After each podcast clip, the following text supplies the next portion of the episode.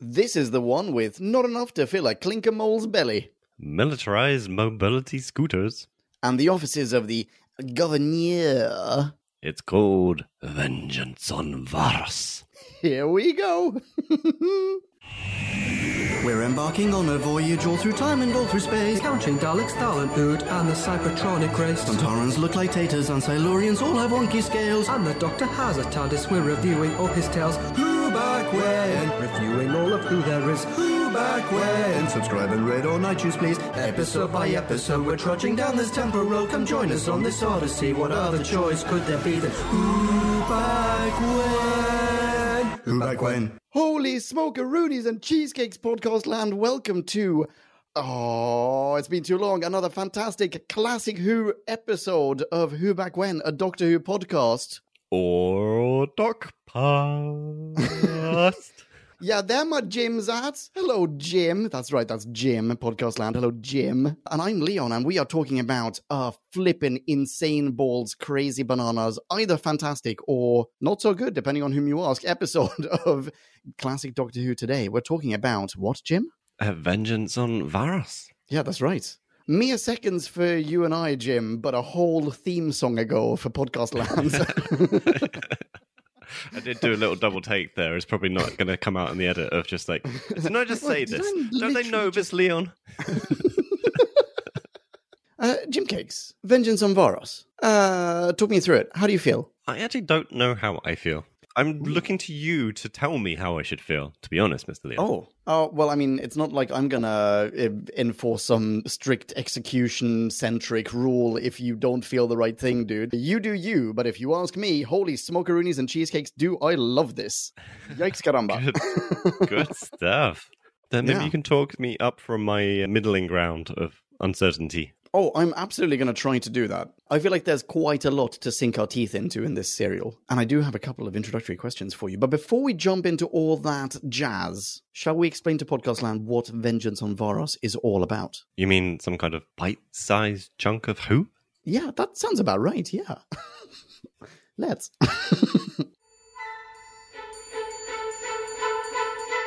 Time for us to synopsize. Slurpify and summarize So take a view and grab a brew and listen to this overview, this free for all. we like to call a bite-sized bite-sized chunk chunk of who.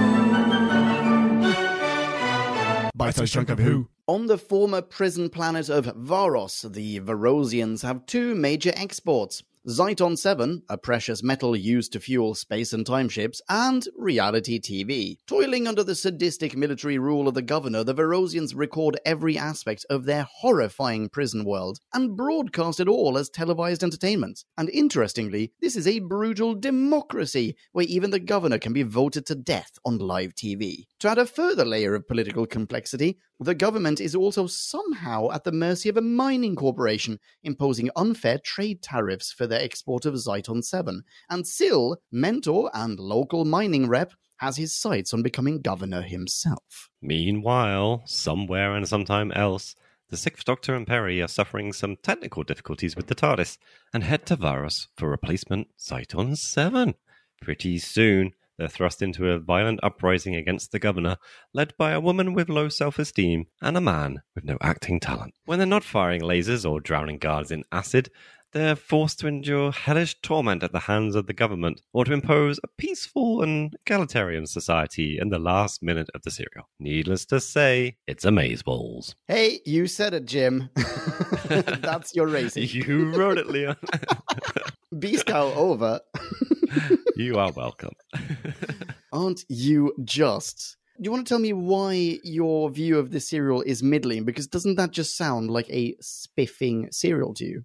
I think mostly I'm middling on it because I found myself kind of laughing at elements that I didn't think were meant to be comedic. Like I don't actually know Oh, if anything in this serial is meant to be comedic, but I think I was kind of like smiling at some of the stupidity on display. That's completely fair. Are we talking stupidity like bumbling gods, or stupidity as in terrible acting or caricaturistic characters? yeah, maybe maybe a bit of all of that, perhaps. I'm not mm. sure. Like I think a lot of my little that's fair. smiley face notes are to do with guards. Actually, either either they're just casually walking into laser beams and disintegrating, That's right. or they're falling into acid. or shooting at the TARDIS while Doc and Peri just kind of they I think they were laughing at the guard. It's like, ah, this silly fool shooting at the TARDIS. That's gonna do nothing. Yeah. Just Pretty lots great of weird moments where I yeah, I couldn't quite tell if it was intentionally kind of tongue in cheek stuff or whether this was meant to be, you know, a straight up serious adventure or yeah, I just I don't know. Just a little bit Yeah, fair. uncertain. Yeah. So so help me, Leon. Come on, give me give me some starter points or questions or ruminations. Okay, well, why don't we just like start off easy by talking about some of the characters, or e- even just the setting itself? How do you feel about the Varosians and their madcap government?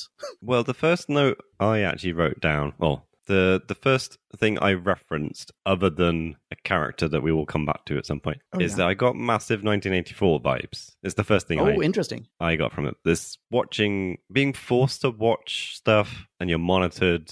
There's a lots lots of that kind of Big Brother Yeah, yeah. style thing. And you you picked out when, when you wrote the B Scowl this kind of televised out entertainment side of it, which later on I then kind of like pigeonholed that as like Gogglebox. It's like because we end up watching the people watching the TV a lot of the time, you know. That is super duper true, yeah. and I don't know what my point was. I'm not entirely sure I understand how this system of government works, but I am prepared to believe that it is amazing. I mean, eh, despicable, and I would obviously never vote for it, but absolutely amazing. So we have a governor. He doesn't have a government. There is just a governor, just one person who rules the military. That governor is only around and in power for as long as he is not executed. And every single decision that this governor makes, it seems, is televised. And if people people either vote to go with the governor's suggestion or to execute the governor. That seems to be it. And it's just a yay or nay, or rather, it's a yay or execute option that people have built into their TVs to do this. But at the same time, we also get a hint at a backstory where this used to be a prison planet. And someone, I can't remember who, I think it's James Bond Jr., who says the descendants of the officer class are still in charge. oh yeah, So there's this they recall that. suggestion, right? Which they, I don't think, ever explore, but there's this suggestion that perhaps, yeah, I don't know, uh, perhaps the people who live in the prison itself, like in the cells in the in the city, are the descendants of prisoners, and the people who ran the prison are now the government. Something to that effect. Yeah, I guess that makes some kind of sense. Because then they talk about how they take they pick the next governor when it looks like this governor's reign is over. Yeah. He explains. Then there's did he call them magistrates? I'm not quite sure, but there, there was a different level of. How do you know it was? It was from like the guards because he was saying the the guard that was pointing the gun at them could have been could be chosen to be the next governor. Yeah, exactly. Yeah. So just anyone who is part of that, let's call them a class in that society, Yeah. could be randomly chosen to be the next governor. So it does it does kind of fit that yeah, they're they would have to have some kind of incestuous maybe reproduction going on as as well. Hey, or to- you did it. You went there. Okay, I had, n- had not thought of that. Now I can think of nothing else. that makes perfect sense. So, okay, yeah. So there is that, but then there's also the weird mining corporation that's imposing all these uh, unfair tariffs or taxes on on, uh, or maybe like a, a ridiculously low price for the ore that they're that they're buying. But why are they in charge? Like, there's there's some element of them manipulating the governor that I do not get. Yeah, I think I wasn't too hot on that either. Like, there's obviously this conspiratorial thing going in in, in with the chief. I think it's the chief who's working Mr. with Sil. Mustache. Oh wow, that Yeah. guy. Hello. or as I I didn't realize at the time, but have have since discovered King John from Maid Marian. If anyone watched that. Wait, wait, wait. King John Maid- from Maid Marian. Maid Marian and her merry men. Yeah, the guy that plays Chief Officer Forbes Collins was King John. That's incredible. And also, can I just offer a little bit of trivia since you said that? The guy who plays Kendall, he, Or Skinny, Jason Skinny Connery. Flash Jordan, as I called him. Jason Connery, son of Sean Connery, he later on played the titular Robin Hood in, as in, he played Robin Hood in the show Robin Hood right after this. Oh, Robin of Sherwood. Right. Yeah, so we have oh Robin of Sherwood. Sorry, so we have two separate Robin Hood connections. That is crazy bananas. that is a bit spooky, actually. When did Maid Marian Right. start, actually? That was maybe 90s? 89. Yeah, so not. Oh, man. It's probably terrible. Is it good? As a kid, as a kid, it was brilliant. Like, it's Tony Robinson, it's, it's his brainchild, and it's just flipping the Uh-huh. whole Robin Hood thing on its head. And Maid Marian is the, the lead rebel, and it's, yeah, it's a stupid comedy thing. Probably. I'm heading to Maid. Oh, there we go. hasn't Maid Marian and very well. merry Probably men. really aimed at children. This looks. Oh, I see. What? oh yeah, there he is. John There's Jules was in it. There we go. Red Oh. Dwarf. I can sneak in Red Dwarf there. well done. This looks amazing. I mean, by amazing, I'm saying I think you might need to have been there in order to have gotten it. yeah, yeah. I I'm think now looking at true. a picture of Tony Robinson's pockets being picked by an elephant. So yeah. but yeah, good Yeah. stuff. Uh, That's that's freaky. I feel like I totally cut you off with the Robin Hood twosome, but if, it, sorry, uh, back to you. Yeah, the point was that there's this conspiracy with the chief and Sil. So That's it. Yes. and it, it's it's said and implied multiple times i think that the chief has outlived at least one other governor like the chief is there in a subordinate role but Yeah. has been in a position long enough that he can manipulate things. So uh, that's kind of why i assumed this what do they call this this mining corporation has more of a leeway than it should because the chief has made that happen. Oh, they I see. because they they when they had their their main kind of conspiratorial discussion like halfway through the second episode i think they know that the Zyton 7 is more valuable than they are marketing it for and the chief must be getting some cut of something. I can't remember what was in it for the chief really selling I his own people's maybe the chief- material cheap Yeah, I don't know. I mean, I wonder if maybe the chief thought that he was next in line to be the governor. Because at some point he And he goes, doesn't- uh, "Screw you! want to be I'm going to vote you out of this." Oh, well, maybe not. Maybe he just wants. Maybe he just wants to be on air. He wants screen time. I don't know. I don't know. I don't. I'm kind of assuming that the chief did not realize that Sil wanted to be governor. I mean, I didn't even realize that Sil wanted to be governor until the sort of the end of part two. I think that conversation went where the chief wasn't surprised. Like, I think Sil said that, like, my forces are going to come here. We're going to secure this planet. I'm going to be the governor. And I don't think the chief was surprised at that. I think, I think that kind of Oh, fit with their schemes. And I, yeah, I don't quite understand why. I guess it's just maybe he just likes being in a position of power. Like, he is in a corrupt society. He's obviously benefiting from that through Yeah. some means of whatever. And the longer he can keep that position and be in the pocket of someone who is more powerful than him, but treating him yeah, big Zyton. like a confidant, then Yeah. why not carry it on? Yeah, that's that's a fair assumption. I think it's also. I yeah, I think you're totally right. On top of that, just personality-wise, he is more compatible with his kind of society than the governor is. The governor is Mm. susceptible to a more idealistic and and egalitarian view of the world. The the chief would never be persuaded by Doc to just go, "Oh, wait, hang on, this thing that we've been doing is wrong, and maybe we should do it differently." Whereas the governor, in quite literally seven seconds, is swayed to entirely change his views, abandon everything he's done. I mean, to be fair, he had had nearly died at that point. Yeah, that Like, is uh, true. Not yeah. just not just died, nearly been executed by his own government on television. I mean, it's you know. it's yeah, it's incredible how flexible your morals become when you're at death's door. Yeah.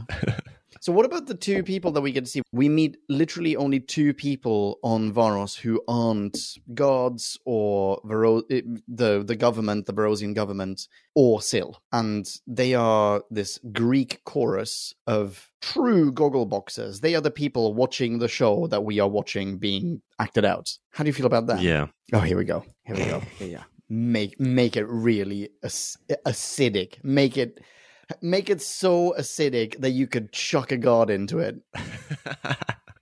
I don't know. I don't think I hate it that much. I just felt like it was. I do don't you know if I've do? ever seen that done well. To be honest, this idea of Yeah, that's probably true. and actually. it's it's maybe like the third time I can think of in recent classics where it's happened, where we cut to Oh. someone who's sitting on the sidelines, maybe not watching everything quite like these guys are because they they have a television and it's all being televised, Yeah. but at some point not involved in the action and just sitting back and going, "Oh, what's it, what's happening over there, mate? Oh yeah, he's he's running down that corridor," you know, something stupid like that, and it's just I don't think it ever works unless you're you're an actual comedy film or it's just delivered with more devotion perhaps than this is given. Yeah. I couldn't quite figure them out. Like I, I couldn't figure out if they were co-workers and that was their office in a sense and their job was to watch this TV show or if they lived together this was their shared home and their the expectation of them as citizens was to watch the TV show together or whatever. I mean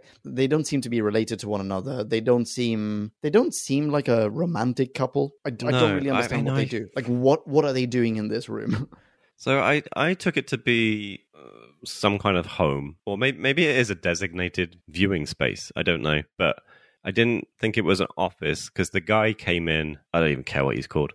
I was going to look him up. No, I the think Gogglebox guy, Gogglebox lady. That that's who they are. Uh, the guy comes Yeah. in, and he's talking about like the stress he's had at work or something. You know, it, it's very much a Oh, kind he of does. You're right. returning from work to a place of re- relaxation or you know semi relaxation. Maybe they, this is their place home. to though. lie down. Yeah, maybe they're Yeah. flatmates. Maybe they're like cell cellmates. Cellmates. Yeah, I think maybe that's the idea. Yeah, maybe this is meant to be a prison cell repurposed as a sort of home. Yeah, that's that's actually Um, how I phrased it in my question. I've written, "What do the two people in the office slash cell do?" This was one of my introductory questions. Um, Yeah. because they do talk about this being a former prison, so possibly, yeah, possibly this is where two prisoners would have been held captive. I think maybe it would have been a bit clearer if she went off at one point and came back from whatever work she was doing because she was there the Yeah. entire time and most of it was like knitting or writing Yeah, writing reports yeah. on their viewing and stuff. I don't know. Yeah, they they are all. This is the 1984 aspect. I'm glad that you brought that up. That's very 1984, isn't it? Where they kind of also have to review each other in a sense. Like every day Yeah, they exactly. have to make a little report of this person seems to be a subversive, and maybe take him to room 101. Only made one note about Gogglebox guy. I think his name is Arag. It's just, can he please button his jacket? Like that. That pissed me off. It really, it really bugged me that it was undone down to his navel. Is yeah, gross. And then I looked up trivia and I found something about her. Was this the trivia that you found? Because I know that you No, also have tri- actor trivia. No, yeah, I got excited earlier because I discovered that this uh, the skinny Flash Gordon was Sean Connery's son. I didn't Oh, that was oh, that was your thing. Yeah, yeah, that's Jason yeah. Connery. Yeah, uh, I didn't recognize him at first. I saw his name in the credits after part one. I'm like, of course that's him. I remember him from Bullet to Beijing and Midnight in St. Petersburg, which were really shit, made for VHS sequels to the Ipcress file with Michael Caine. My name Oh, is wow. Michael Caine, which I had on VHS. And they were so bad, I assume, that I only watched the first one, and even as a child, chose not to watch the second one because the first one had been so bad. So, as in sequel. Yeah, Jason Connery, terrible. No, I've got trivia about Gogglebox Lady. She is Okay. played by Sheila Reid, who also plays Clara Oswald's gran. What? No way. Yeah, that's her. Holy smokes. So I looked her up on TARDIS Wikia, and it turns out she's one of these very, very few people who have been in Classic Who, in New Who, and in Big Finish audio productions. Oh, nice. Yeah, very cool stuff. There's um, there's some prolific actors in it. So yeah, just scanning through her experience just on, on Wikipedia, like it's decades long Yeah. and, and filled in every decade as well. The the other guy, the guy who plays the the governor, Martin Jarvis, like Mhm. I kind of recognized him, and I couldn't really think why, and I don't actually know why, to be honest. Looking through his his resume, Yeah. I think it possibly might be because it's. It said he appeared on loads of episodes of Countdown. Just maybe I just saw him on that. I'm not He's sure. entered your living room that way. That's great. That's fantastic. Wait, let me just check. I haven't made that up. I'm sure I read that. yeah.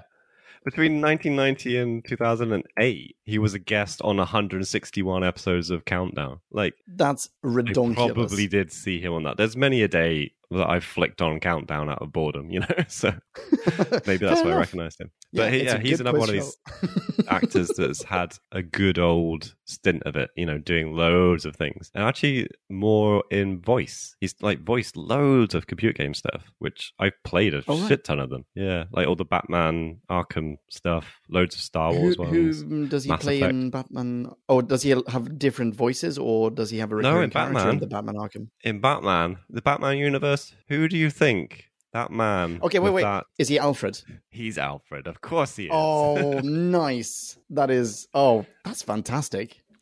I bet you there's a good slice of our listenership that's played the Batman Arkham Asylum series. I would imagine so, yeah. Yeah, very good stuff. Yeah, so it's a good old little cast. And I, I think most people do a pretty good job as well.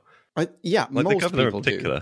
Yeah. The governor's fantastic. Everyone in government actually was really, really good. I also very, very much enjoyed the performance of Sil. I didn't look up the name of that actor. Yes. No, that was that was quite a performance to be fair. I That was fantastic. The laugh.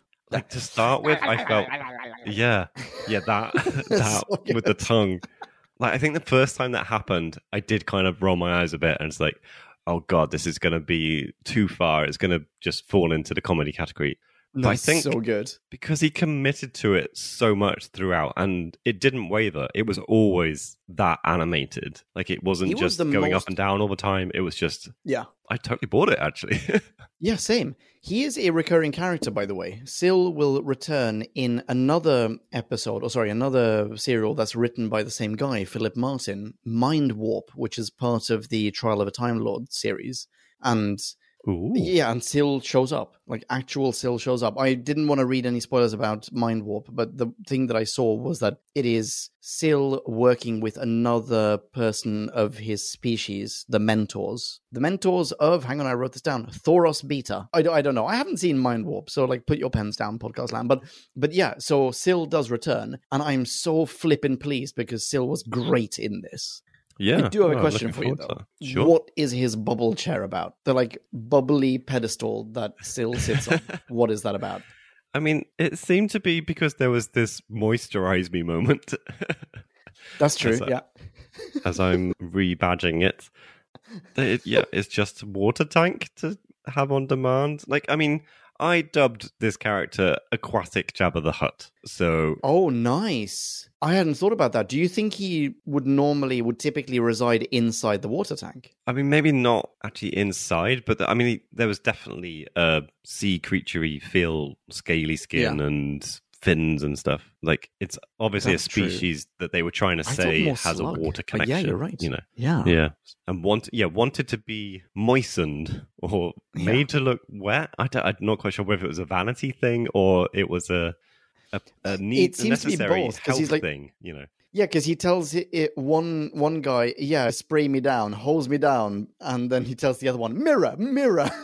he like looks at his own reflection and just beats off to his own image. It it's so good. I I I love that character. He was the most convincing in his sadism of everyone here. Way more convincing even than the chief. yeah, I think I'd probably go with that. I think You know when they have those? Oh, sorry, go for it. Yeah, I think is that because the chief didn't seem evil enough, or I don't know. I think the chief just seems like a sadistic politician, whereas the whereas Sil, the mentor, seems to me like a sadistic pervert. Like it seems like when when there's a an execution and is just like this is so such amazing entertainment. I don't care about my political designs. I don't care about my plan to gain power and and financial influence over your entire world. All I want to do is watch someone get electrocuted or vaporized on live TV. Like there's there's such glee and sadism and like almost on a childish level. Just a oh this is amazing. This is like what I what a good trick I'm watching kind of behavior that I totally bought. Yeah, no, I, I'd buy that, and it it would. Yeah, I think it makes the the Phantom of the Opera character. Do you do you know who they call, what their name is? I can't remember, but like the he's the. Uh, this is another trope now. Is it Uh, Quillam? f- uh, yeah, possibly. The I, I mean, it's it's Hollywood's take on Doctor Mengele, where you have a mad scientist in the employ of a horrific sadistic government uh, Yeah. who just conducts experiments on living subjects.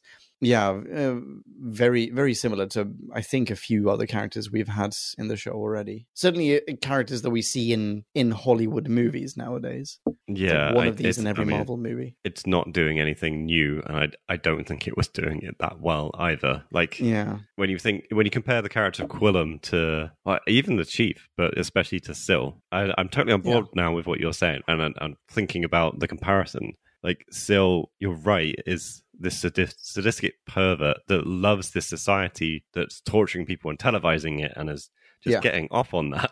And then Absolutely. Quillam is meant to be the mad scientist that's making all that happen, and Hmm. sort of claims to enjoy it as well. Like, is wants to take gleeful pleasure in killing the doctor. I can't remember how he describes it all, but you know, it just didn't hit the same way. It didn't land the same way. Partly, I think, because we hadn't spent that much time with this character, and it just looked so two dimensional. It was like, oh right. He's got a scarred face, and you put a mask on him, and he enjoys torturing people. Whoop de doo.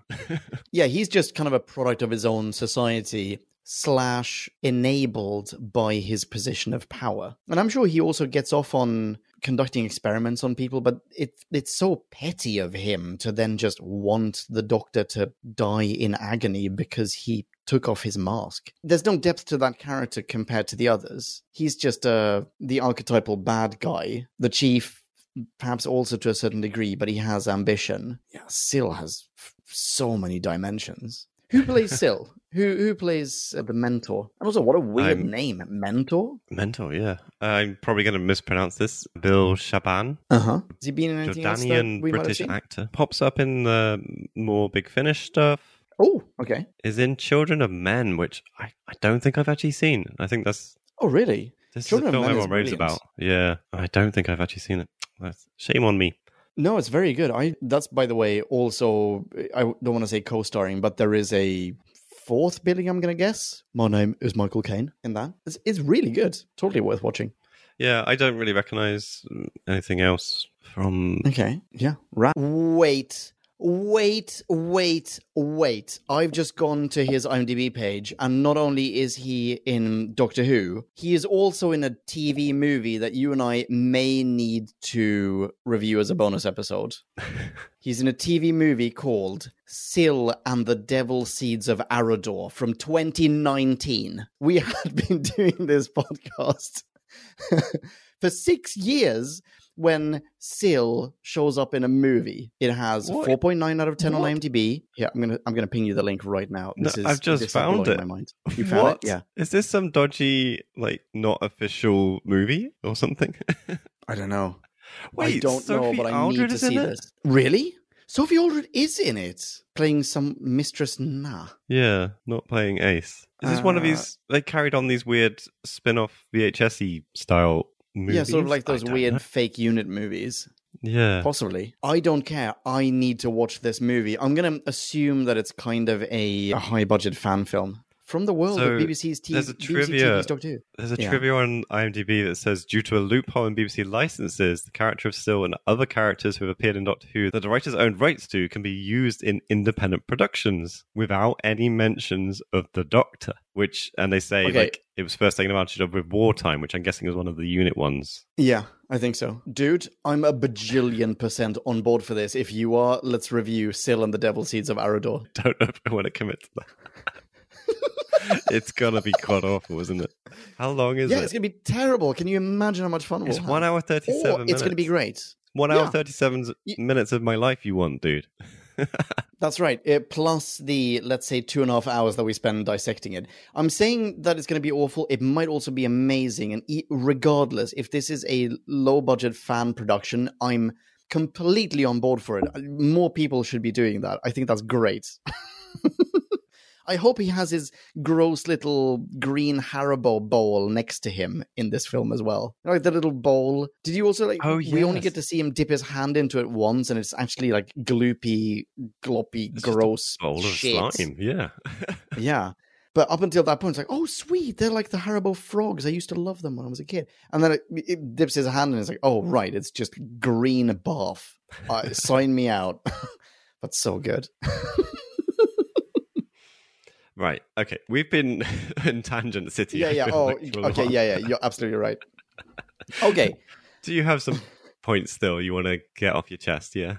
Yes, I'm going to ask you some questions. I'm going to I'm going to ask you a question specifically about a character, Peri. Actually, I'm asking I'm going to ask you two questions about her. First off, like just in general, how do you feel about Peri in this one? And and specifically, do you feel like Peri has gained experience here compared to the previous adventure that we had Peri in? So what did we have last time? We had Attack of the Cybermen. Mm. And I seem to recall she was a bit kind of just also present in that Yeah. serial. Maybe didn't contribute a lot. There are elements in this one that she's standing her ground a bit. Like she has she has good moments with the governor trying to kind of convince him about stuff. I don't know. She also she is a bit a little bit damsel in distress at points where she's just in shock at the you know understandably in shock that she thinks the doc has died and stuff. Yeah, we do get know. quite a lot of the vibrato. Yeah, a little bit. Frankly, super annoying Peri. Yeah. And then there's also probably a little bit of damsel in distress when she's captured and turned into a bird. Yes. Um, oh, but- yes. That's very true. I think my overall feeling was that it, this was a slightly upward trajectory from where the character had been. I think actually, ironically, like the, the very first serial she had with Davison, she was probably the best she's been so far. If um, I might be muddling my memories a bit, but Oh, okay, I yeah, feel yeah, like- no, fair enough. since she's been with Baker, it's it's she got knocked down a bit and has been trying to kind of like grow as a character since then. And Yeah. I don't know if that's to do with the style of the Sixth Doctor or to do with just the writing and the production of the show. That's interesting. Okay. I hmm. personally, I feel like she vacillates between two different roles here. One is the kind of Peri that I would like to see, who is more engaged, more involved in the storyline, like just making decisions. You know, she's she has agency. She makes decisions that take the plot in one way or another. And also, this is what I meant with the experience thing. Like in the beginning, when she's in the TARDIS, she's talking, she's spouting technobabble. It's like, that's pretty cool. I get it. You've been traveling with the doctor for a while now. You've picked up a few things. I'm, I'm totally on board with that. Like she's offering a few theories about what might be wrong with the TARDIS. And obviously they're all wrong because in the end, the doctor is going to stumble upon the right answer. But but the fact that she's capable of doing that is much more advanced than what she was capable of doing before and i really like that but then on the other hand most of the time she's just relegated to being a companion in a tight top like i, I feel like that there are a bunch of gross sexist dudes at the bbc in the 80s who are just like we don't need her to do anything but be on screen and wear something that is quite revealing and that's it Yeah. she sort of enables the the doctor to do other to, to do more important things. I think that's that's probably fair. I I think yeah. I think in this serial is basically Peri has good moments generally when she's with the doc, and they spend a lot of the serial apart. Yeah, that's true. Yes, oh, that's super true. Yes, that's a very good observation. I had not thought about that. which is I think is not uncommon in, in, in classic Who. I think in New Who, it's much more common that if if the companion gets separated, it's a moment for the companion to stand on their own, you know, and, and prove mm-hmm. Stuff. Whereas we're still in the, the land, particularly as we've had female companions. I think other than I know we had Turlough and Adric, yeah, but yeah, but mainly with the female companions, they quickly turn into damsels in, in, in distress. Even if they get to do something positive, normally at some point they get captured and have to be rescued. That is It's- it's unfortunately really true. unfortunate. Yeah, but Nyssa got to be really clever, and Tegan got to be really gung ho. Yeah, which I'm, I'm expecting. I don't know. What the impression I get from Peri at the moment is more of a Tegan vibe, and Yeah, that's true. Same. and I I think like that first TARDIS scene, it wasn't brilliant, but I think that gave me a lot of hope for the relationship between Peri and the Sixth Doctor. I think Yeah, I think now we've lost that discombobulated side of the Doctor. I still really love watching Colin Baker do his stuff, and it's just it's a more Doctor-like thing. It's a you know it's not flying off the hinges in in a way we don't expect. And now he's getting to do that alongside a companion, which is yeah starting to appreciate the TARDIS, and it's just able to go, "Oh, doc, you've you've broken it again, haven't you? You've ripped out this, or you've done this, or you know, like you say, naming Yeah, things and I- suggesting stuff." A bajillion percent agree with you. It's just a shame that it doesn't carry on through pretty much any other points in the serial. Yeah, I agree. How do you feel about the relationship that she has with the doctor from the doctor's point of view? How is how does the doctor feel about her? I get, yeah, they're they're starting to build a rapport. They've now accrued a little bit of time together, so there's experience to build on, and there's as in like shared experiences to build on. But the doctor is now maybe this is a segue into talking about Colin Baker, but the doctor is now no longer, as you said, he's not flipping a gas- gasket every single time he needs to say a line or make a decision. He's kind of more Yeah. doctory. In his view of her, I feel like there's a lot more respect. Like, not only is he not trying to kill her, just like he's not trying to kill everyone else on screen, but like I feel like there's actual respect there for his traveling companion. Yeah. mm. Like I Oh, definitely feel wrong. like there's there's a compassion that's built. Like I, I was just sort of rolling around my head before you even said the word respect. Like Okay. what I was thinking the sixth doctor thinks about Peri. And I think I was struggling to get anything other than like a you know a sense of duty or just that like it, it- Okay, I'll give about- you an example. I'll, I'll give you a tangible example. please do. when he is about to be hanged and they're taking Peri away to be turned into a bird. I mean, we need to talk about the transmogrifier because it's flipping bananas. But okay, so he's about to be hanged. He he looks kind of angry. There's there's just one look that he shoots at maybe the chief or maybe the guard who's taking Peri off screen, but there isn't the like no, Peri, don't worry. I will fix it. I will help you. I will save you. That you get with doctors and prior companions on many, many occasions. Where it's like on those occasions, there's almost the assumption that the doctor believes this companion is helpless. And I need to reassure them that don't worry. I know that you can't fix this. I know that you can't save yourself, but I can. And I need you to know that I will fix this situation because you are on your own entirely useless. But in this case, he doesn't. He just looks kind of, oh, damn it, why are you taking her off? Like, I disagree with you doing this, obviously. It's moral, morally and ethically wrong. But he doesn't have to say that because I, I, I feel like he knows that Tegan, she can read the, the situation on her own. She can gauge everyone's temperament and everyone's opinions and, and objectives on her own. And and maybe she is even capable of getting out of it on her own. Maybe that's go, taking it too far. No, it's interesting. I don't I don't think I I took anything from that in that way.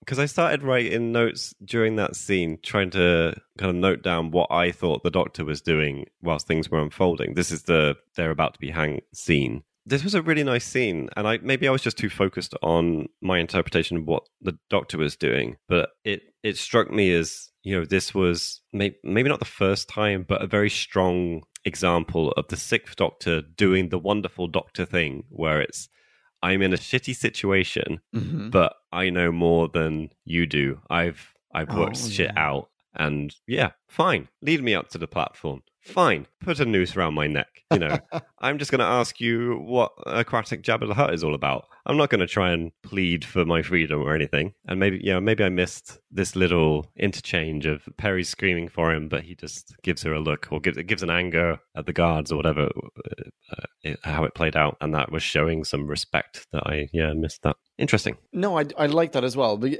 I, I I didn't make a note of that, but I think I kind of picked up on on a similar vibe of the doctor's. Yeah, fuck it. Yeah, I'll, I'll deal with this in an incredibly nonchalant manner, which is similar to what you get with certainly Tom Baker, poss- possibly Davison. I don't know. Yeah, maybe. eh, Yeah, maybe Davison. That it's life or death, but don't worry. I I have I, I'm not concerned. And then everyone around them goes, Oh, wait, wait, wait. Why is this guy not concerned? Why am I I, I really do like that. Something else just dawned on me. There is another character who does plead for Peri's life in a way that Doc does not. We get the governor doing it. When the governor's about to be executed, he's like, Oh, but at the very least, let her go. At the very least, make it quick. Oh, bugger. I guess we're both dying together. I failed entirely. How did I get into politics? I'm terrible at negotiating. there is that scene Yeah. contrasting that with how the doctor deals with a very similar situation I, I think that's quite interesting i don't really know what it means but i think it's i think it bears analysis Yeah, no, because I I actually really liked that. I I liked both of these things, Yeah. and in hindsight, I'm not quite sure if I should. I feel like maybe they don't work very well together. And also, is it really is it quite a sexist thing that the governor takes a shine to Peri and is from the character that we get presented with?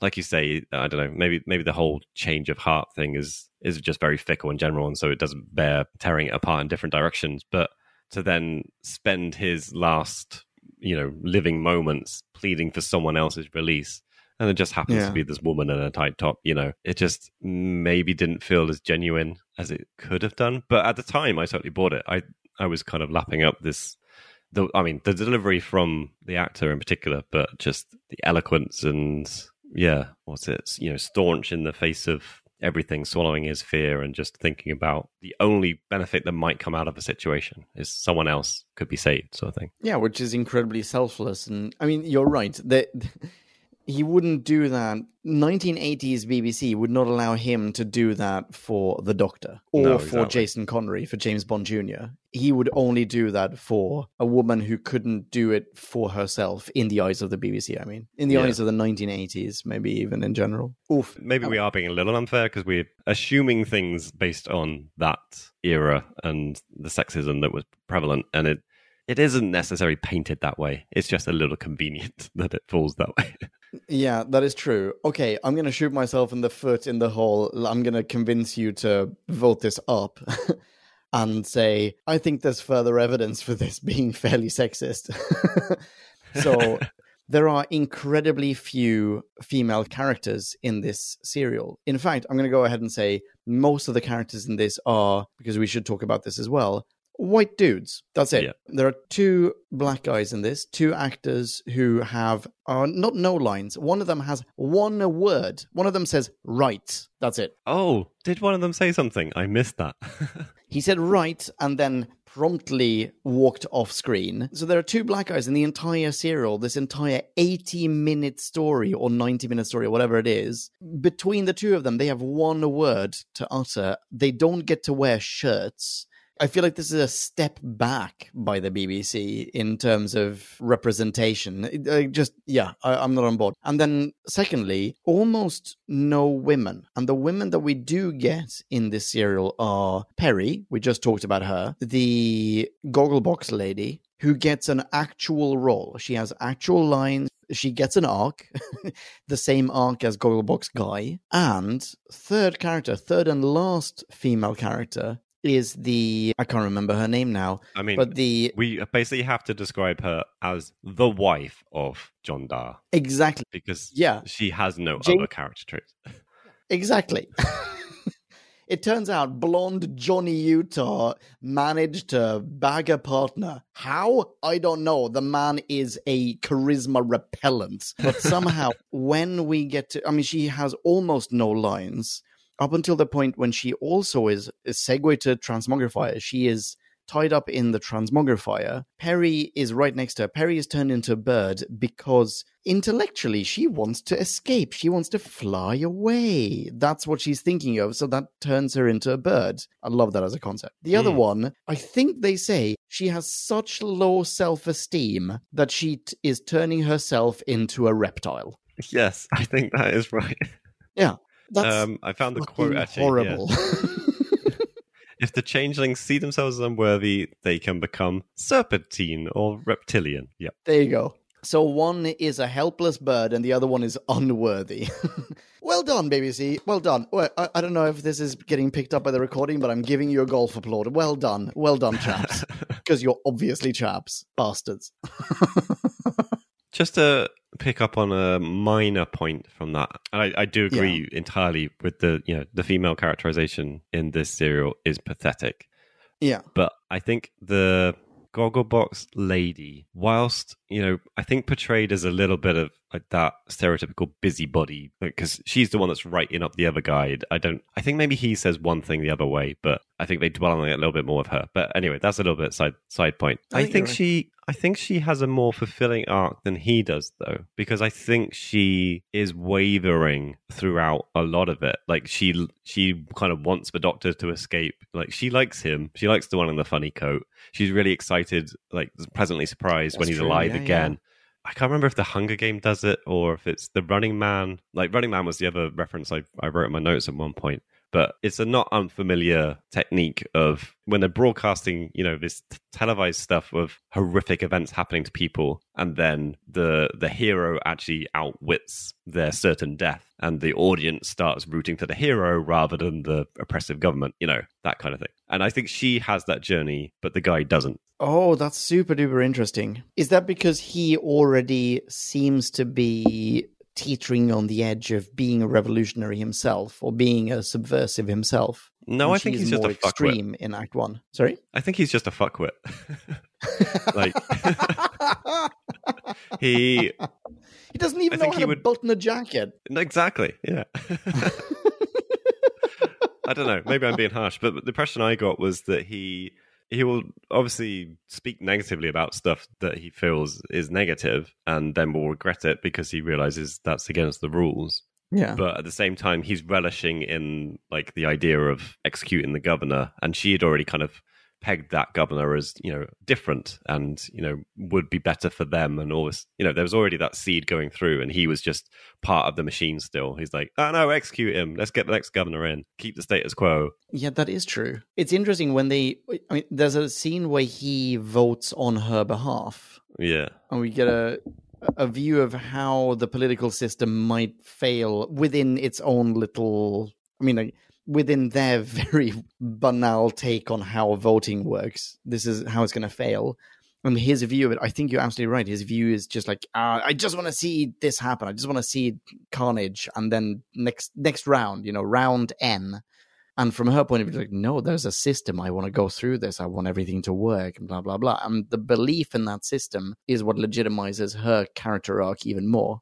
I like it. I like it. This is making you think that this is a better serial than you thought at first, right? Multifaceted. i'm still a bit up and down like i think there are some good bits to it and i think it's it's this probably has more heart to it than a lot of serials like i think it's you know it's very Yeah. purposefully uh, asking you to question you know the the aspect of televised violence maybe or even you know the role of government in society and you know democracy like there's yeah. there are little nuggets there and i think some of it some of it came off some of it i think is buried in a you know a weird story of aquatic Jabba the Hutts and and zones that are for torture. I mean, it, I think I just I couldn't escape from the the feeling that this was someone who has been influenced by a lot of other science fiction and Oh, put things together. Like, when did the Running Man even come out? Is that based on a book as well? I think so. It's a Stephen King story, isn't it? Uh, Stephen King? That's Like- super duper interesting because I did not make the connection with the Running Man, but it's so.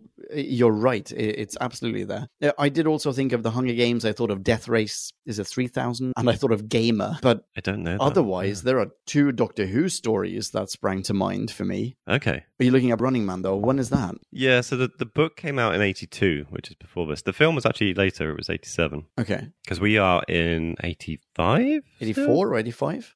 oh, we, yeah, we're into 85 now. We're in January. Oh, okay. Yeah, interesting. What has already happened? Death Race. When was the original Death Race? I'm looking it up. I don't know them too, too well, but I think of those as quite old. 1975, Death Race 2000, not 3000. Connections otherwise that I was making in my head were to two different Doctor Who serials. One is the second ever Doctor Who serial, The Daleks. Um, Because in The Daleks, you have just the instigator, I suppose. So in The Daleks, what happens is the TARDIS is running low on, I want to say, mercury.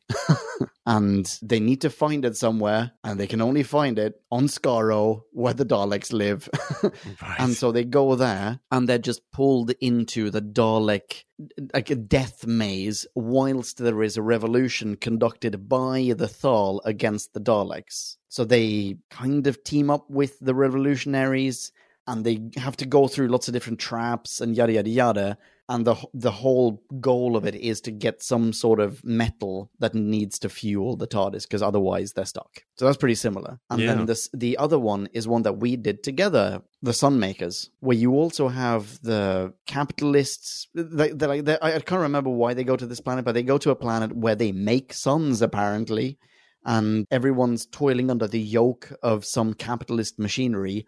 And there is a dude who turns out to be some sort of little green sponge or seaweed or something. He, he gets Oh, minified yes. into seaweed. He gets like flushed down his own toilet thing. Chair. Yeah. He's basically sitting on his own bubble throne and is reduced to nothing at the end of it. And here, fine, Sil is not reduced to seaweed. He remains regular Sil, but he is also a dude just like so driven by capitalism. And also, I feel it's worth noting, he's also depicted as diminutive in stature, incredibly like maximal in political and financial efficacy. Yeah, that's a very fair parallel. And the way that they treat those characters as well, sat on, I, I, I've done a little image search, and he's practically sat on kind of like throne chair type thing. Yeah. And still in this is, you know, is always on a you know particular pedestal type thing. Yeah. Yeah, so I think I think that's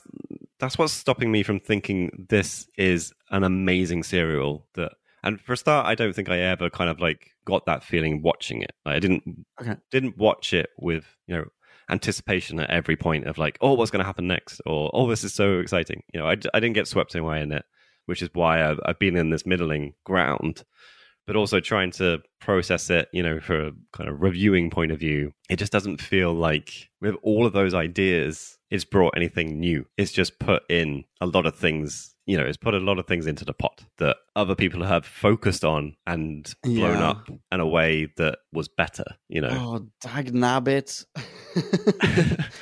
You're not talking me down here, okay? I'm not going to No, allow no, no. that. I'm not trying to. I'm just justifying why I still haven't quite got to any heady heights with it. You know, and I do think it's good. Don't get me wrong. I think it's good. Okay, okay, yeah. How do you how do you feel about the Doctor?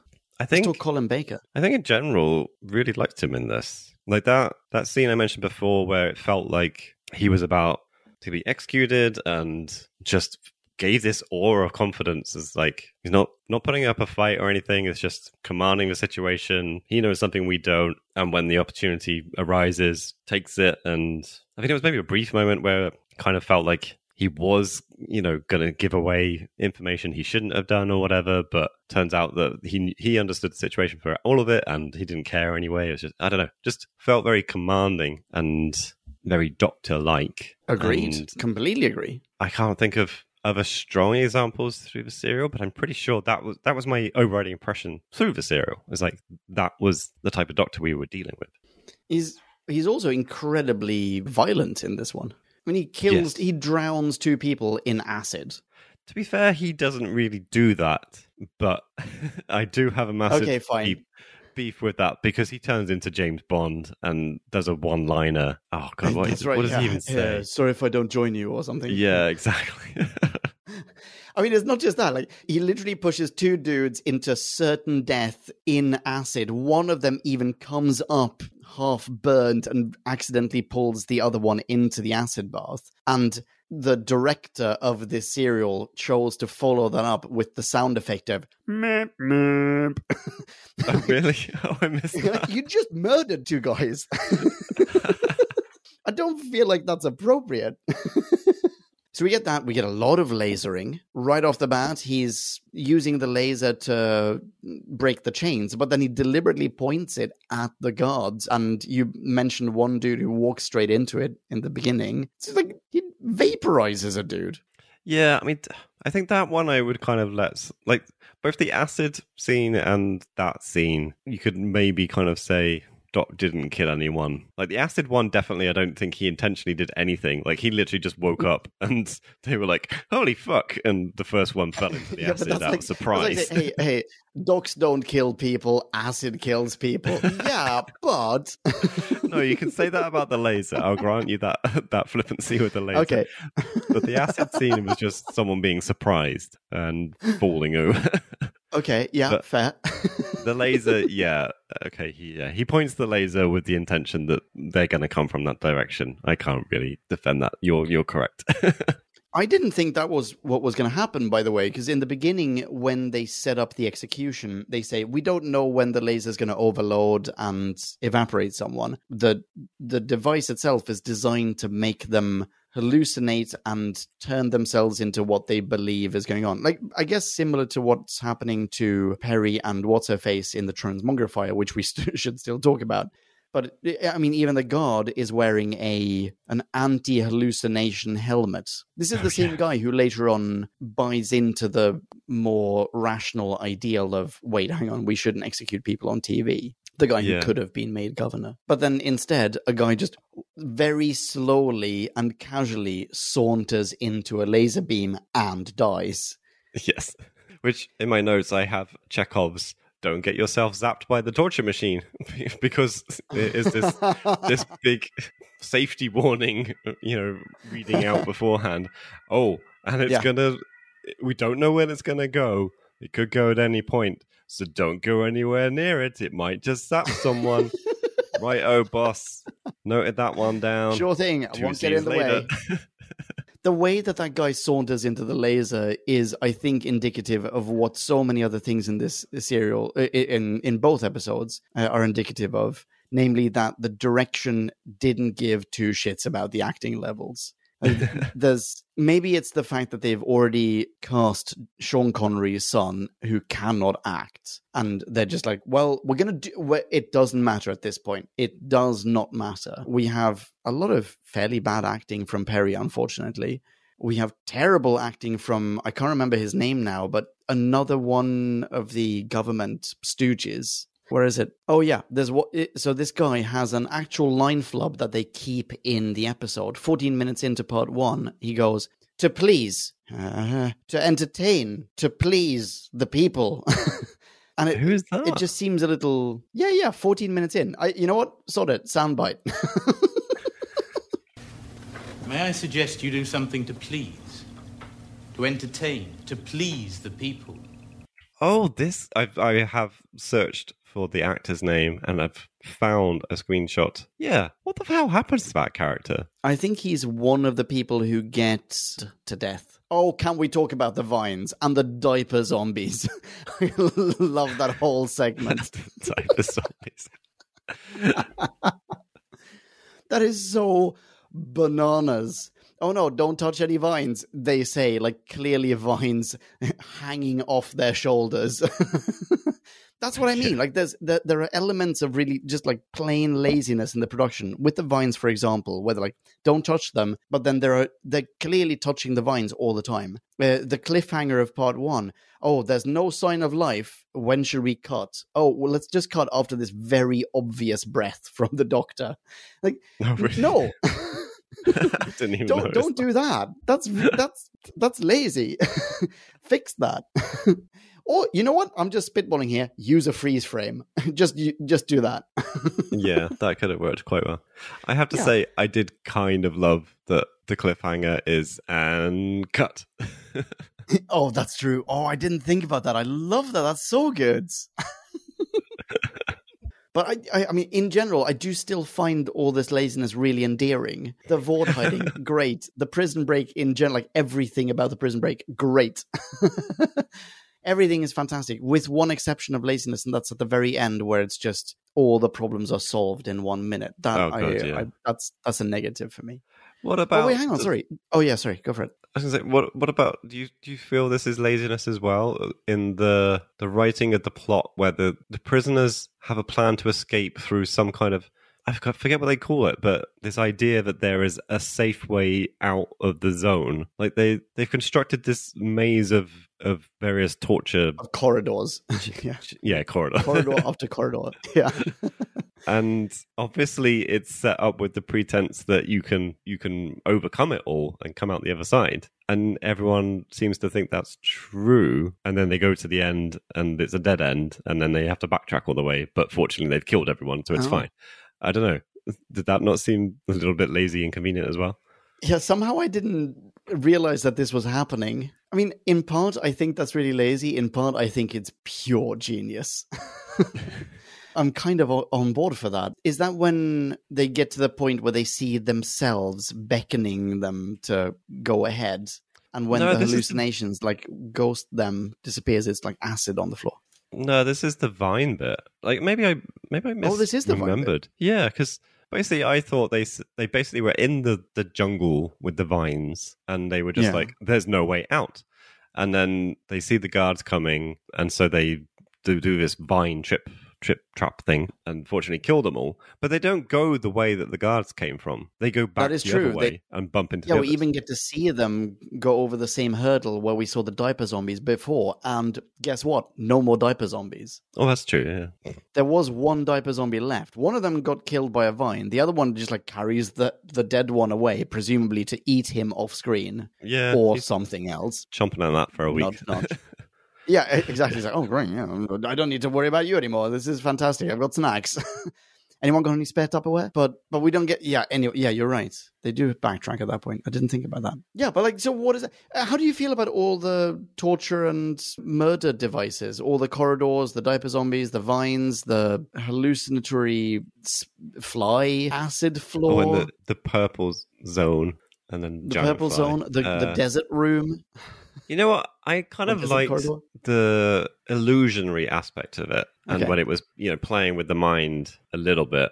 I think by by the point where they gone back in, I was probably done with it entirely. It's just like, no, this this Sure. we're barely working the first time. Why are we back here again? And then they did the yeah the ghost versions that were beckoning them over, and it was the acid pit. And then, which I was getting a bit annoyed about. And then we get to the jungle thing, and at this point, I was just like, "The fuck? No! Like, what? what- no, no! Like this, this entire serial, everything has been about mind games. Everything has been about using the mind to, to do stuff physically, or just playing with the mind, or everything. Suddenly, now it's just killer vines. Ah, fuck you. yep, fine, fair. Are there any final points that you would like to cover? Yeah, you mentioned earlier that the ending kind of wraps things up very quickly. Yeah. Would you care to explain to me what the hell happens to this invasion force? And did they just spot something shiny on the way and we're just like, no, we're just gonna we're gonna take this instead. You you deal Yeah, with. Yeah, they seem to literally just cancel their plans. I mean, It, it's, it's not. I don't know if I missed invasions anything. My note work. just says instantly cancelled. I found the transcript actually because I, I wasn't quite sure. Like I described this as the invasion force saw something shiny. It's actually it is Zyton Seven. They find Zyton Seven somewhere else, and they're like, "We're just going to go to this asteroid instead." But then it follows up with new supplies of Zyton Seven required urgently. You know, do whatever, pay whatever price the Varosians are asking. So it's like, well, What? choose a lane, dude. Like you've just Yeah. found another supply of Zyton 7, and then you're demanding Zyton 7 over here, but you've cancelled your invasion to get that massive pot of Zyton 7. And it's just, no, this makes no sense at all. No, you're absolutely right. Yeah, the ending is so rushed. Someone is scrambling at the very end of this just to tie it up. And I don't know why. I don't It seems like a like a studio note. Maybe the BBC just went, no, no, no. This is too much. We need to cut it by ten minutes. Cut whatever the last ten minutes were. Or maybe minutes, th- you know. they expect stuff to get cut, and yet they kept all the other shit for some reason. I don't know if I've talked you up. Given the very last uh, topic that we've discussed here, I suspect perhaps not, but I'm hoping maybe a little bit. How would you feel about trying to rate this? Let's. And now it is time to rate this. Did we love or hate this? Bing bong, bing bong, hey la la la la la. la. Ratings. Why don't I start? Because I'm always subjecting you to losing the finger on tip and nose game. Great. Okay, yeah, go ahead. Yeah. What what what am I saying? Well, I've started with some negative points. One of them we didn't actually really talk about, but yeah, that little mobility scooter was just frigging ridiculous. How that is in this serial is just a joke. I assume you mean ridiculously good, but yeah, carry on. I think Sorry, maybe if they had established the set as more than one 10 foot corridor repurposed in different forms, I might have bought the fact you needed a mobility scooter to get around. But it really looked like we saw the dock go forward three feet, reverse three feet. And this was the purpose of having the mobility scooter. anyway.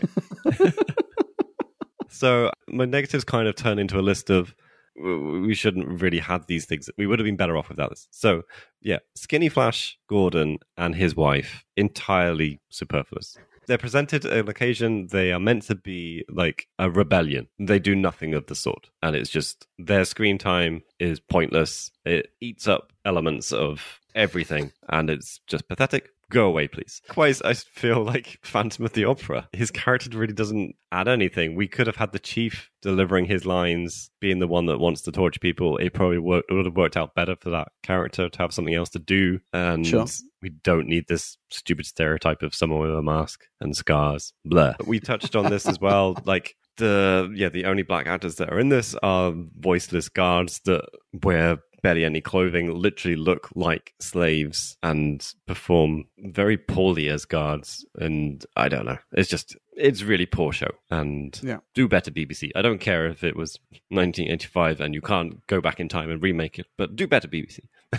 Yeah, totally Likewise. agree. We and we have seen that. I'm sorry to jump in, but we've seen the BBC do a teeny tiny bit better than this before. So Exactly, yeah. Why why is this now happening? Yeah, um, I think you were right as well to pull up the the female characters are poorly served in this serial. There's three of them. One of them I have already said we could have done without, which is you know it's a shame to say that, but it's true because she barely did anything, and she's literally just the wife of someone. She doesn't stand on her own. The Gogglebox lady uh, probably has more merit than a lot of characters that appear in, in a lot of serials, but you know, not super deep. And Peri, unfortunately, was a little bit up and down, but I'll get back to that. And yeah, the other thing that I hit on upon earlier was like the Running Man zones. By the end of it, they were just annoying. Like I, I didn't need that second trip into that environment. I certainly didn't need it being made physical with the vines and the pathetic way that that was delivered. Like the production was just a little bit meh up to that point. It was just kind of passable. There were a stupid number of corridors. None of the sets really blew me away or anything. We, we Uh-huh. I think we opened this serial on Planet Boob. Like there were just these weird dome things on a uh, you know an unnamed surface that just I loved Yeah. those miniatures. I think I'm just picking up what you put down basically, Leon, where you say it just felt like people didn't really care about the production at a certain point, and yeah. Anyway, so th- those were negative things. Yeah. But like I said before, there are some good concepts in here. Like I, I really like this idea of illusions that convince your mind to kill you. Basically, like it's that was the makeup of the cliffhanger. The doctor's in a desert, and they're convinced he's dead because his body basically has told him to die. He's told him you don't have access to water. You're in a desert. You're you're dying of thirst. You know that's a really nice idea. The repressive society that you know televises executions, asks its citizens to snitch on each other, like you know all this kind of stuff. Again, it's a nice idea, but like I said before, it's not bringing anything new. So it's you know it's a it's a plus and a minus at the same time. But I, I enjoyed Oh, that. yeah, I enjoyed the element of that in this serial, definitely. Then we've got Sil. Let me go on to characters. Sil was great. The governor was great, even if there's a little wavering on what we're meant to think his original stance was. You know, by the end of it, I was quite happy that this character was shifting and it Hmm. made sense. I think Doc was pretty great in this. You know, we've mentioned a few of the stronger points already, and I think I think I just yeah, I'm still in, very much enjoying watching Colin Baker be Colin Baker, or at least act as Colin Baker. I'm not sure how you put that, but yeah, I can't really fault much of the portrayal. There's still this slight negative thing about maybe the Doctor being too violent on occasion, but more more willing to pick up a gun than we've probably ever seen before, which I don't particularly get on board with. But hey ho. And yeah, like I said before, Peri is a little lackluster, but I, I think this is better than like the last couple of serials. I feel like we're starting to feel what this character can deliver and, and relationship between the Sixth Doctor and Peri is developing. So I feel like it's going in the right direction. It just unfortunately falls backwards in a couple of places with the damsel in distress and the Right. putting in a tight top aspect of mm, sexist BBC in the, the 1980s. But I think it's going on a pos- positive trend. So, a number. Here we I've go. just plucked one out of the air, really. Oh, I think for the most part, I enjoyed this. I described this previously as a good serial, and I stand by that. And I think the number, therefore, will reflect that. It's not great. okay. It's not mediocre. It's a 3.5. 3.5, you say? Is that, can I ask, only for my own gratification? And I want to point out, excellent mini, fantastic reasoning. I totally understand how you got to 3.5. Is that more, less, or the same that you think you would have assigned it in the beginning before we started chatting about this? so honestly, what I had in my head, I hadn't put a number down, but I had kind of imagined, oh, I guess this is probably three to three point five category. Okay, okay. So yeah, you've you've pushed me to the upper limit of what I was kind of thinking. I think you're being very charitable towards me rather than towards this episode. But oh, fine. Yeah, I get it. No, that's solid stuff, man. That's very good stuff. I would like to point out, I mentioned this to you before pressing record on part two of this podcast. You have managed to talk me down a little bit, or we have managed to talk me down a little bit. There's quite a lot in here that is in the plus column and quite a lot that's in the minus column, unfortunately. And I, I, think over the course of the past hour and a half, two hours, however long we've been chatting, we've been, I don't know if we've been emphasizing the, the latter half, but certainly that has come to the forefront of my mind. I would like to start though in the plus column with Colin Baker. Colin Baker is really getting into this role now. You can tell this chap is fully inhabiting it. I am super duper digging his spin on the doc. He's acerbic and sarcastic, Bondian for better or worse, clever and badass. I, I barely noticed his ridiculous outfit, by the way. There's one scene where what's her face, a gogglebox lady, points it out, and my reaction at the time was sort of, "Oi, lady, don't be so shallow." like the, he's fine. He's more than just that absolutely dumb coat. I enjoyed his. It turns out an ad lib of "You'll need more than water, Perrier." Yeah, you know that was that was a nice little bit, and I think we should keep track of this. His brooch on his coat is similar to the fourth doctor. It's changing. What what he's wearing changes. And in this case he's wearing a little porcelain a white porcelain cat. Very good. Love colin baker. In the in between column peri is given a bit more agency but continues to frustrate me particularly with her faux american acting and her like frequently poor timing. When she's good, she's great, but all too often the BBC just reduces her to a very tight top, as we discussed. Blonde Johnny Utah, aka James Bond Jr., he can't act to save his life. The fact that that dude later portrayed the lead on a TV show for years boggles the mind. Either he got an acting coach or his dad pulled some strings because yikes caramba, he was like he was about as lifelike as a cardboard cutout of a wooden mannequin. I would not trust that dude to act anything. Oof. Conversely though, Jabba loved him, still hysterical caricature of a capitalist. Great. As discussed, major Sun Makers vibes there. Good character. Look forward to seeing him again in what was it called? Mindwarp. The whole world, in fact, that they created for this serial, I, I think was kind of brilliant. I would love to see a prequel set on this world. I was going to ask you actually. I think there's a line at some point where I can't remember if it's the governor. Someone says, "Ooh, it's that character, it's that agent named the Doctor. He's been captured again." And for a split second, I thought, wait, are they in- implying that maybe they met him at some point before? I'm sure I got that wrong, but I could potentially see a prequel serial set on this world when it is still a prison colony, so, so that we can then, in our minds, we can build the bridge between those two episodes or those two serials. I think that'd be pretty cool. Anyway, mm. enough about the story. Is that a banana in my pocket or am I rocking an Oscar statuette shaped stiffy for the production value of this serial? Can it be both, please? The sets, the miniatures, costumes, special effects were totes malotes flipping off the chart. Cray cray. I loved it cannot believe that you dissed the introductory planet nipple sequence. That was beautiful. I thought that was a great opening shot. Oof, Maloof. I don't know if you've listened to the latest, probably not, the latest bonus episode that I recorded with Stephen of New to Who fame, Oh, which dropped not yet, only no. a couple of days ago when we're recording this. In that, we basically, spoilers for anyone who listens to that episode, in that we basically go through doctor by doctor that we have reviewed on this show, on Who Back When, and we deliberate what would be the best and the worst episode to introduce a new person, someone who's entirely new to Who, to Doctor Who with. And for Colin Baker, obviously, I couldn't say anything, but his closing remark was effectively to say, the episode to introduce a Doctor Who noob to Colin Baker's Doctor with is this, is a Vengeance on Varos. And you know what? I get it because I am digging the pants off this show. Sorry, I'm babbling. Uh, a couple more negatives just to make this a little bit more balanced before I call it quits. Firstly, hallucinogenic corridor scenes were perhaps a little repetitive, but I want to say entirely vindicated by the fact that we get Peri saying, hmm, all these corridors look the same to me, which I think is a nice little dig at the fact that it's clearly the same corridor they're going down over and over again. And secondly, as we discussed, it ended way too abruptly. One moment, whoa, everything's going to hell, then all of a sudden, nope, it's not okay, roll credits. Overall, though, I love this, and consequently, I am not giving it the 4.3 I originally intended to give this. I'm giving it a 4.0. 4.0. oh. Very nice. Uh, apologies for talking you down 0.3 points. That's okay.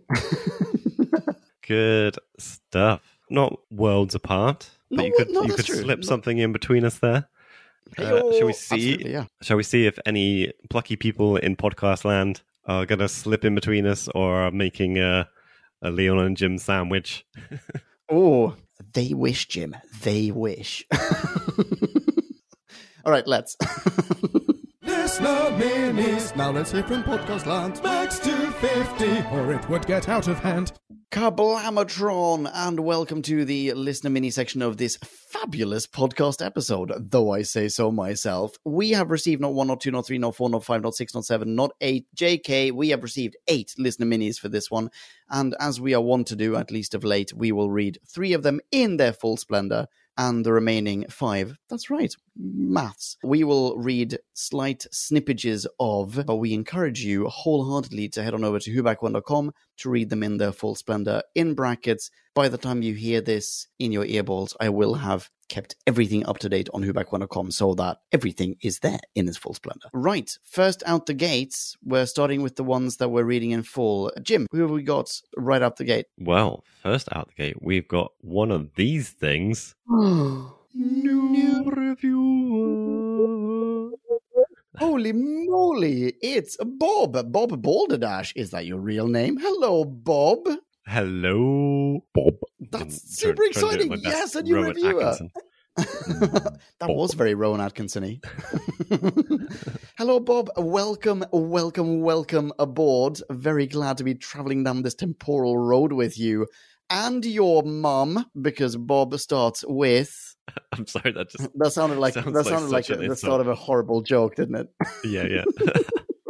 I'm so sorry. Because Bob starts with Bob here. My mum and I are big fans. Hello, Bob. Hello, Bob's mum. But enough of that.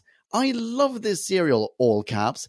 When you've been watching Old Who for this long, not a lot stands out. But this serial has so many unique concepts and characters. The Governor, Sil, Dr. Egg- Eggman, and Phantom of the Opera too.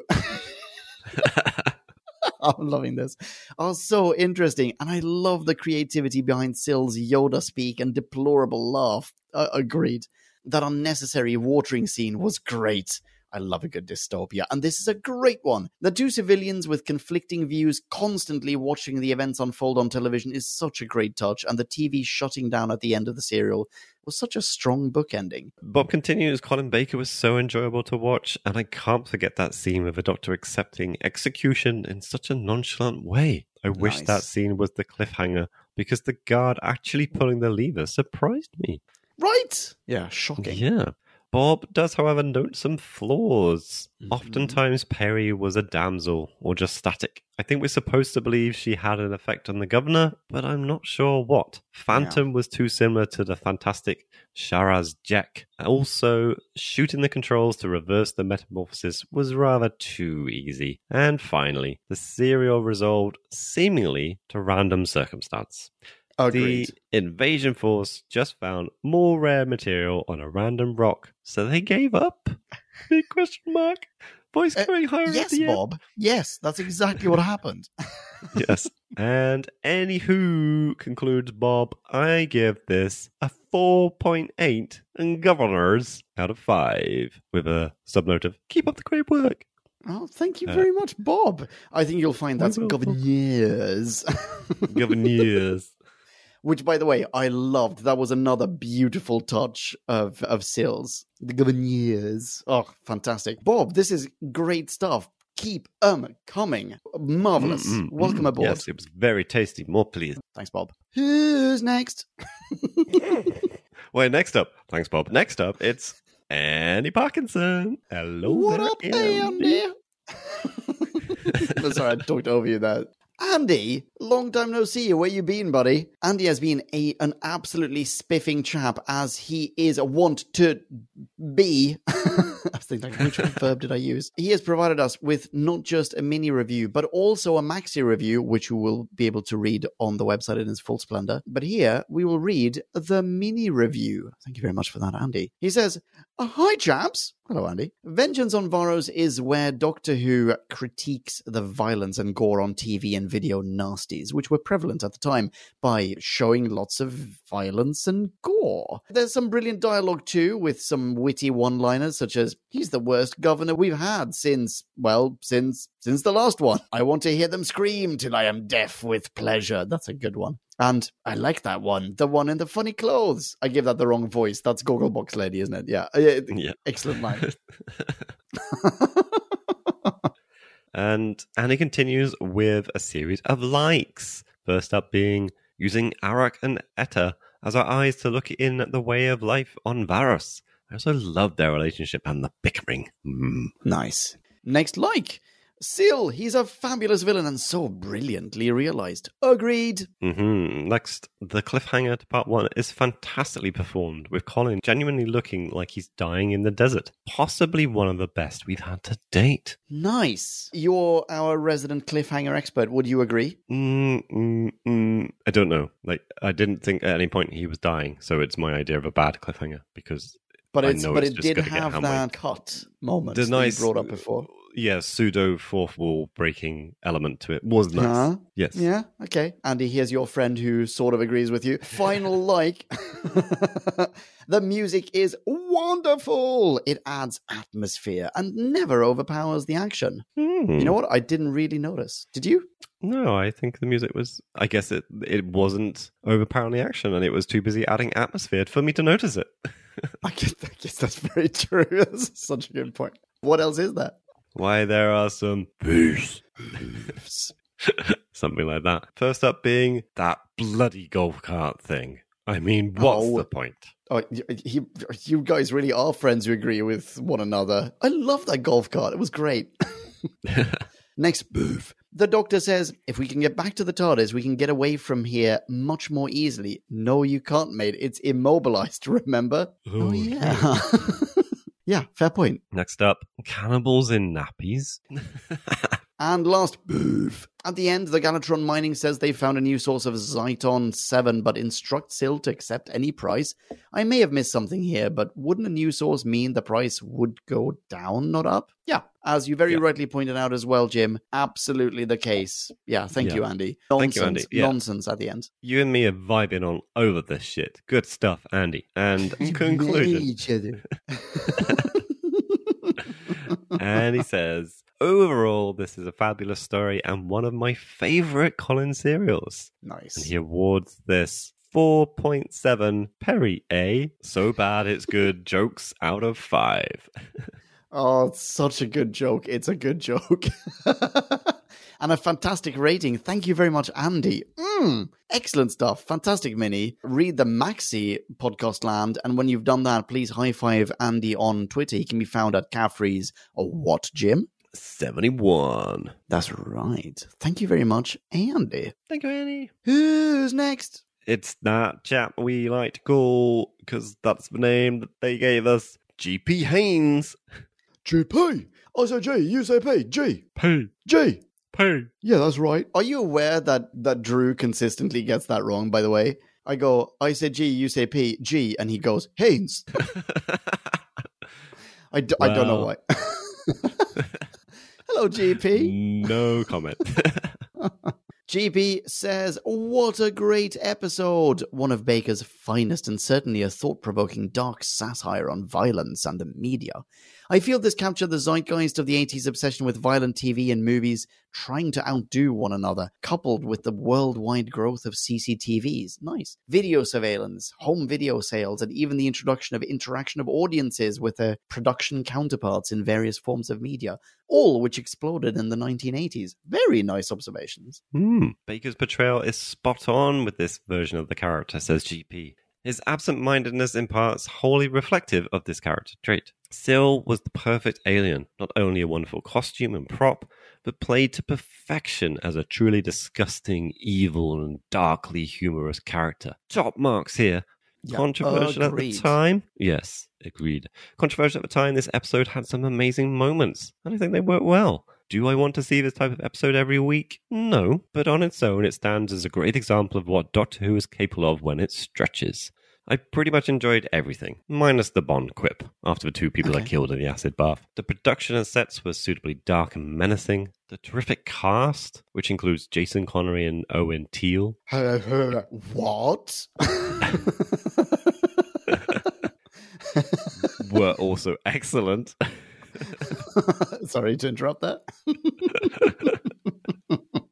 Your friend does not agree with you here. With Sorry. the dog and Peri pretty much at the top of their game. Great work all round, says GP. And Nice. score then that GP has gone with is 4.7 tons of Zyton 7 ore.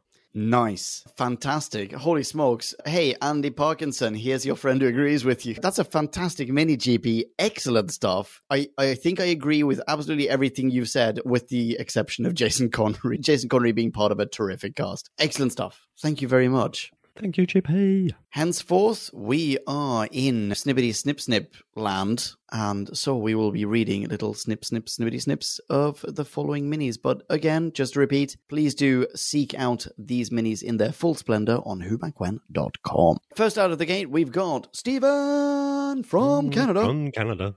Hello, Stephen. Hello there, Stephen. I would just like to point out, just in this case, that Stephen originally sent this mini in April of 2021. That's one year and four months ago. Then redrafted it and sent it in in July 2021. Stephen, top marks for being ahead of the game.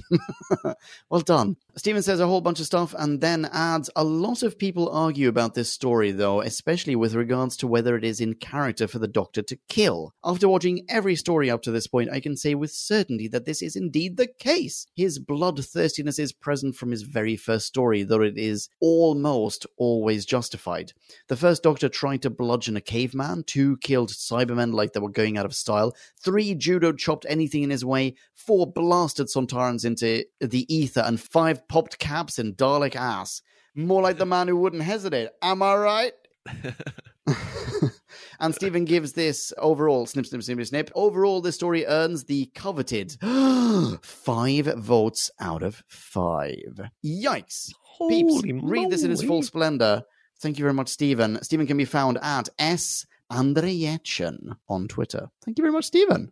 Thank you, Stephen. Next. Who's Ooh, next? It's that lovely Kieran Evans. Hello there, Kieran. Hello, Kieran. Kieran, we are reading the first bit. It says, So for me, this is the best of the season. A dark satire on TV and media, uh, particularly video nasties, which were a thing at the time. In a weird way, a lot of it feels more predictive with later shows such as Big Brother and Gogglebox. That said, it is quite brutal in tone, picking up from last times. Are quite a few complaints about things. In particular, the acid bath scene with the doctor apparently pushing that guy in. Personally, I don't think he does, but the quip doesn't help. Indeed.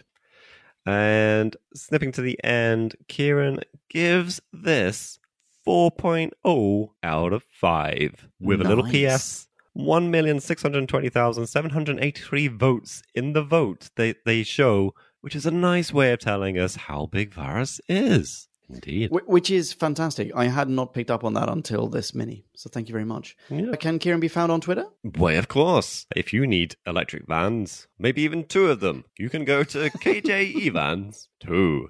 Thank you very much, Kieran. Kieran. Who's next? Why? It's Ed Corbet. It's Ed. Corbet or Ed Corbett. It's one of those. That's right. It's Ed. Hello, Ed. Sorry, podcast land. We're speeding through these. Ed says the following: snip, snippety, snip, snip, snip, and ads. I like the way the viewers were set up as mourning and bickering, but still basically friends, which later became darker as they threatened to snitch each other to the government as the tension started building and events were raising them out of their apathy. Yeah, I think that's actually a better way than how we put it.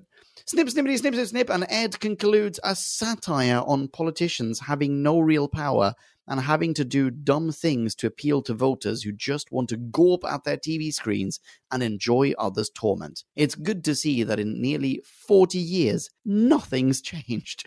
It's overall a good series. The quote, high speed escape on a golf cart was particularly entertaining. and Ed gives this a solid rating of 3.3 out of 5. Thank you very much, Ed. Good stuff. Thank you, Ed. Who we got next? Who's next? Why, he's blagging along in his Richie Wonderland. It's Richie Blag. what up, Richie? Oh, Richie. Richie, we're reading the starting a bit again, which goes, Wellity, well, well, what do we have here? I'll tell you what we have. Callback to the Sunmakers. Evil Boom. dude in chair. Check. Subdued populace. Check. Social commentary on the rise of TV subduing said populace. Check. Extravagant punishment zone. You bet your ass there is. Very nice. Richie laying that out exactly as we needed it. Skipping to the end, Richie completes the review with final score 3.7 couples watching TV having no idea what to do when the TV turns off. Wait until they see Twitter. nice. Very nice. Thank you very much, Richie. Richie Blag, aka Richie Von Sexington. Can Richie Von Sexington be found on Twitter somewhere? Yes, of course. He goes without the Von. It's just Richie Saxington. Nice. Thank you very Good much, stuff. Richie. Thank you, Richie. Who's last? Why, it's. It's Neil. Hello, Neil. Hello, Neil. Neil says, snip, snippity, snip, snip, snip, and adds. Peri has a horrendous time in this story. Yeah, agreed. She is slapped across the face, forced to watch the doctor die on live TV, and finally turned into a bird woman. Other dreadful things worth mentioning include two old men wearing nappies going mental. hmm Actors pretending to be terrified by a really slow golf buggy. Oi, what's your beef, man? and everything is brown. I want to enjoy this one, honestly, says Neil, but I can't help finding it drab, dull, and joyless. And Neil, oh, to end on this rating, Neil gives this a rating of 1.8 out of 5, making us all a little bit more realistic in our review. Thank you very much, Neil. That is that's solid stuff. People can follow Neil on Twitter and Instagram, respectively. He can be found at Neil Androzani. And At Neil Jam S Actor on Instagram. yes, that is true. It's probably more likely Neil James Actor. Thank you very much, Neil. And sorry, didn't even notice Peri's leotard changing color. Everyone in Podcast Land who sent something in for this, thank you so, so much. And everyone who sent something in that we only snip, snippity, snip, snip, snipped. Apologies. We It's getting super duper late, so we rushed through this. But thank you very much for sending it in. Everyone, everyone go and read all those minis in their full splendor. And that does, in fact, conclude our Vengeance on Varos soiree. Jim, I've had a fantastic time. Have you had a fantastic time? Of course, dude. Yeah. It's a slightly leading When- question. I apologize for When, that. when can we continue and have another fantastic time? Oh my goodness. we Well, you and I are going to continue in two weeks' time, aren't we? Because now we're on the every two weeks uh, again. Yeah. That's right, dag nabbits. Meaning in two weeks' time, what are you and I reviewing? Well, I believe I asked the question, but fine, I'll answer it. It's Mark oh, of the sorry, Rani. sorry. Mark of the Rani. Oh, which I'm super duper looking forward to because the Rani is another one of these legendary characters. Yeah, I believe the Rani I know is nothing about. I just lady with name. gigantic hair, I think. I possibly. think. Yeah. In between, we will, however, also be dropping a new Who review. It will be of It Takes You Away. Exciting stuff. At some point, we'll have an audio review of what, Jim? Apparently, The Gathering. Yes. That's Yes. bloody right, it is. And the next bonus Who review, which may in fact drop ahead of all of those, I might just drop them midweek at some point, is going to be New to Who Back When, Part 2. In which Stephen of New to Who fame and I discuss the best and worst episodes to start someone off on Doctor Who with the new Who Doctors that we have reviewed in full on Who Back When. Oh, exciting. Yeah, that's right. Jim, this has been fabulous, but I want more of you. How can I get more of you? Potentially on Twitter, say? The, uh, potentially is is the optimum word there. I don't do a lot on Twitter, but you can follow me at Jimmy the Who. Jimmy the Who. That is some excellent branding. Oh, I, I do Uh, try.